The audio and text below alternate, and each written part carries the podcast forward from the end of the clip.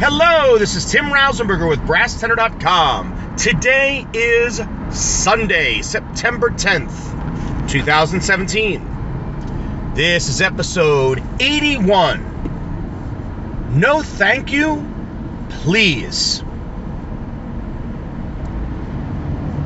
It's ironic when you look at those four words and all the different ways that they could sound if you changed some punctuation, accenting certain syllables, mixed up the words.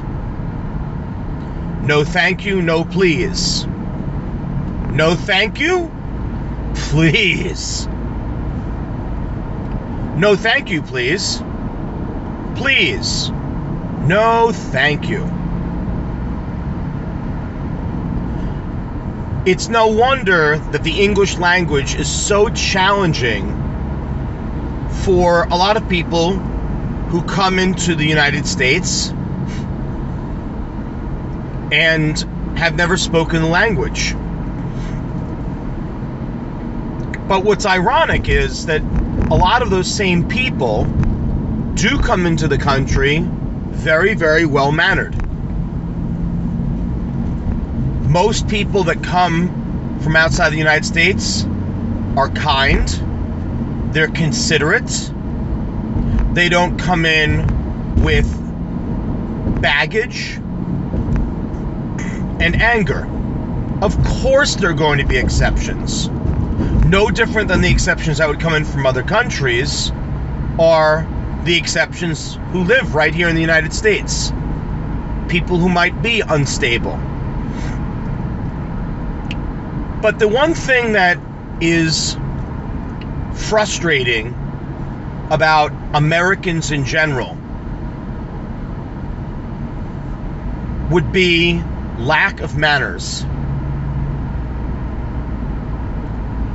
I'm appalled and ashamed at the numbers of times I've seen people not help others not do the right thing, not be a human being. And manners play a huge role in that.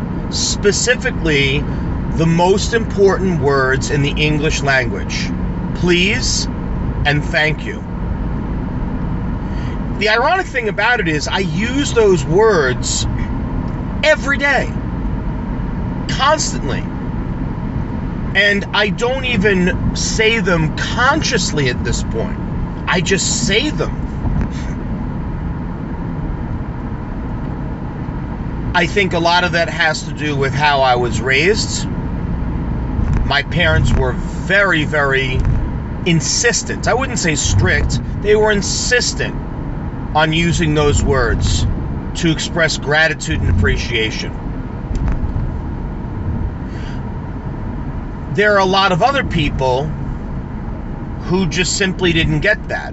And I don't buy people saying, well, I am a very, very appreciative person, but I just don't use those words. That's nonsense.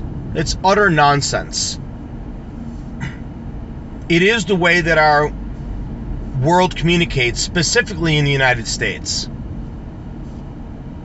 Somebody gives you something, whether you like it or not, you say thank you. Period. They're offering something to you. It might be something you've already paid for, so you paid for it. Does that mean you don't say thank you because you paid for it? No. If you have a request of someone, say please. It's not hard. I don't understand where things went wrong in our country where every sense of being kind just went out the window and the focus turned to being nasty about everything. If you're a teacher, issue this challenge to your students.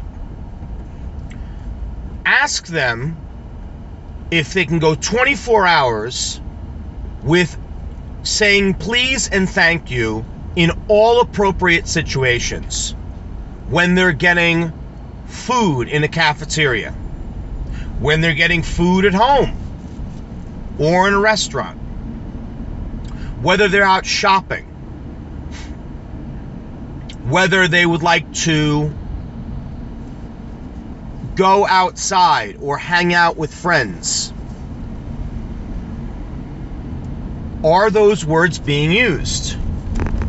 Think about how surprising and refreshing and wonderful it would be to people who are not accustomed to hearing that from you, how much they would enjoy it.